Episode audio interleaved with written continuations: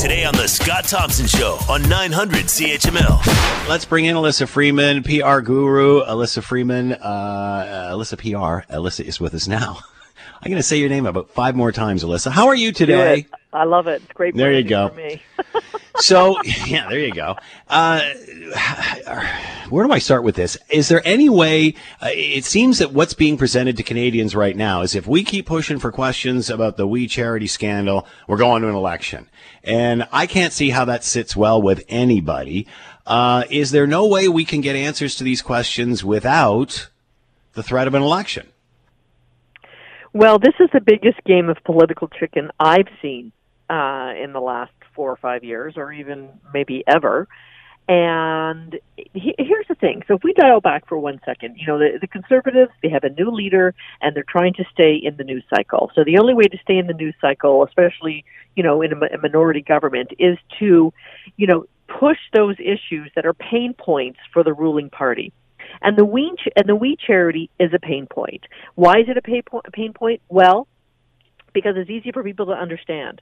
You know, taking money or trying to leverage uh, family members with the charity. People get that. People get that. There's not. And this goes back a- to prorogation, the reason for it. Exactly. So the fact that people can still get it, and then the conservatives think, okay, what, you know, what what are our narratives that we have on the table here? So they lay the ball out on the table. They sit in a strategy session, and they think, okay, well, you know, we can talk about the long lines at waiting at the assessment centers to get a COVID test, and we can have our leader go stand in line purposely with his whole family for a number of hours and then leave and then secretly go to the assessment center that takes, you know, MPs, federal MPs really quickly. How did that work? Well, not very well. People saw all through that ruse, including the media saw through that ruse and let the, you know, let let their public know. So now let's move to the second strategy, and it's the We Charity. So the conservatives don't want to let this die. It's the only narrative right now, I think, that they have on the table that gives them any air to keep going. However, what do Canadians really think about this? Do they care? Are they more worried about COVID? Are they more worried about thinking about where their, you know, their next paycheck is coming from? So before the interview, I just went around and, you know, I sometimes work out of my husband's furniture showroom here and I talked to the employees and I said, we're all socially distanced, by the way. I said, so what does everybody think? They go, we don't care about this. You know what? Just put the money towards research and helping develop a vaccine. Uh, put the money into programs so that we can all get through COVID. I don't want a snap election. Does anybody want a snap election? And I, I'm saying that this is, you know, this is a very small sample with, you know, likely huge margin of error, but I really think that that's the way most Canadians feel. And people may not like this strategy. I know that the Globe and Mail came out with in it with an editorial today, uh, totally against it, and they called it, you know, the liberal bizarro world in capitals. And so people may not like it, but I don't think the, you know, I, I don't think the liberals really care what the media has to say. I think that they may know something that people don't want to go back to the election, and they also know that Erin O'Toole you know, the, uh, the conservatives have to very quickly answer the question for Canadians: Who is Erin O'Toole? Most don't know the answer. Boy, if he started an election campaign, they'd certainly find out soon, though, wouldn't they? Yeah, well, they would and they wouldn't. Let me ask But- you this. Nobody wants an election, including the opposition. Everybody has said they don't want, ele- uh, uh, you know, don't want an election. Um, but that doesn't mean they don't want answers to the We Charity scandal, which we all know was the whole reason for prorogation. So those questions are still there. People still want answers to them. Everybody knows the the, the pandemic is top of mind for everybody. Uh, you know, the PM should have been working on that six, during a six weeks prorogation instead of a new vision for for Canada. But again, um, I agree that nobody wants the election. But at the end of the day, I still think they want the government to answer the questions on the We Charity. And, you know, as far as an election, the, the uh, Prime Minister is saying, you know, once again, speaking for others and their feelings, saying the Conservatives don't have confidence in us. We're going to, you know, so there's going to be an election. Well, that's not for you to say. That's for the Conservatives to say. And they've already said they don't want an election. They just want answers to the questions. So, uh, like, the spin here is unbelievable. Uh, at the end of the day, can we not get answers to the questions without the threat of an election? And I, and I think really- that, yeah. and, and I think Canadians really do want answers to those questions. you know, I, when you look at best communication practices, you know, we always say rip off the band-aid.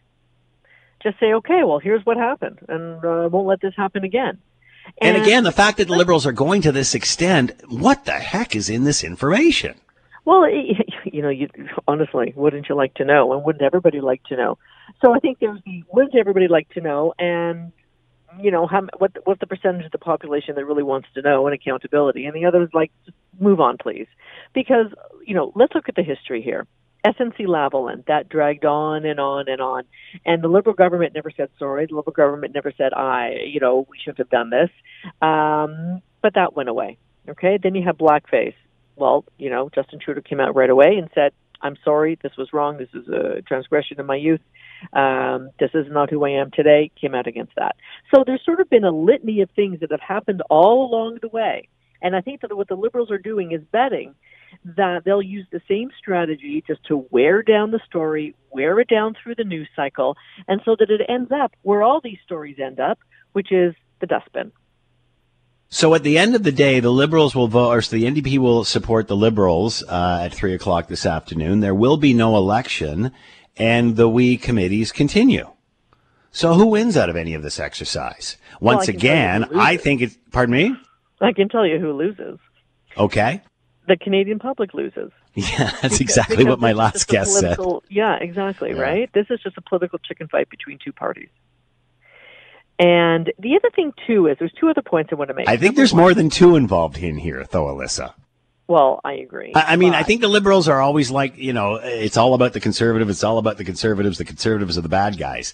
Uh, but at the end of the day, these are all of the opposition parties that want answers. And it was, it was Jag, Jagmeet Singh that came out uh, earlier today and said, I'm not calling the election. It's the prime minister that wants the election, not me. So, uh, again, he's in a very precarious position depending on how he balances all of this. But, uh, you know, I, I, there is a lot of political brinksmanship going on here. But at the end of the day, uh, I, I, don't think the, the, the word election came from the prime minister, not from the opposition. Well, it came from somebody's mouth into the prime minister's ear, and I'd love to know who that was and uh, I could always. But it's the prime minister that, that said the election word, not the opposition. He's oh, the one that started this that. conversation. I understand that, but you also have to know that you know likely he goes to his uh, trusted advisors, sure. whether oh, yeah. in the government or not in the government, hint hint, and you know give give them this idea, and they go, okay, well, why don't we try this? So you know it, the audacity of it is huge, and, and there's just a couple other points I want to make. Number one, you know, I don't even think the conservatives, M- MPs, want these, this election to be called because remember where we are right now in the election cycle. If you're a two-term uh, MP, you need to complete what is it, six years, and then your pension kicks in. So does anybody want, not want their pension who's a sitting MP? That's something mm-hmm. to think about. The other thing about Jagmeet Singh is that this is, I have to say, you know, I'm not a huge fan of his politically, but I have to say he's doing exactly what Jack Layton did when he, the late Jack Layton did when, you know, he was in the opposition and and a minority government position, and really leveraged the frailties of the uh, the ruling party in order for his own political gain. And because he was so adept at doing that, this is back in the early 2000s. Because he was mm-hmm. so adept at doing that, remember there was a huge wave of NDP seats, especially in Quebec, that had appeared. And so I think that Jagmeet Singh is really ripping a page out of uh, Jack Layton's uh, playbook and is actually playing it quite well. If there's any party that I think is doing the best in the opposition right now, as far as the leader is concerned, I think Jagmeet, Jagmeet Singh is doing a great job.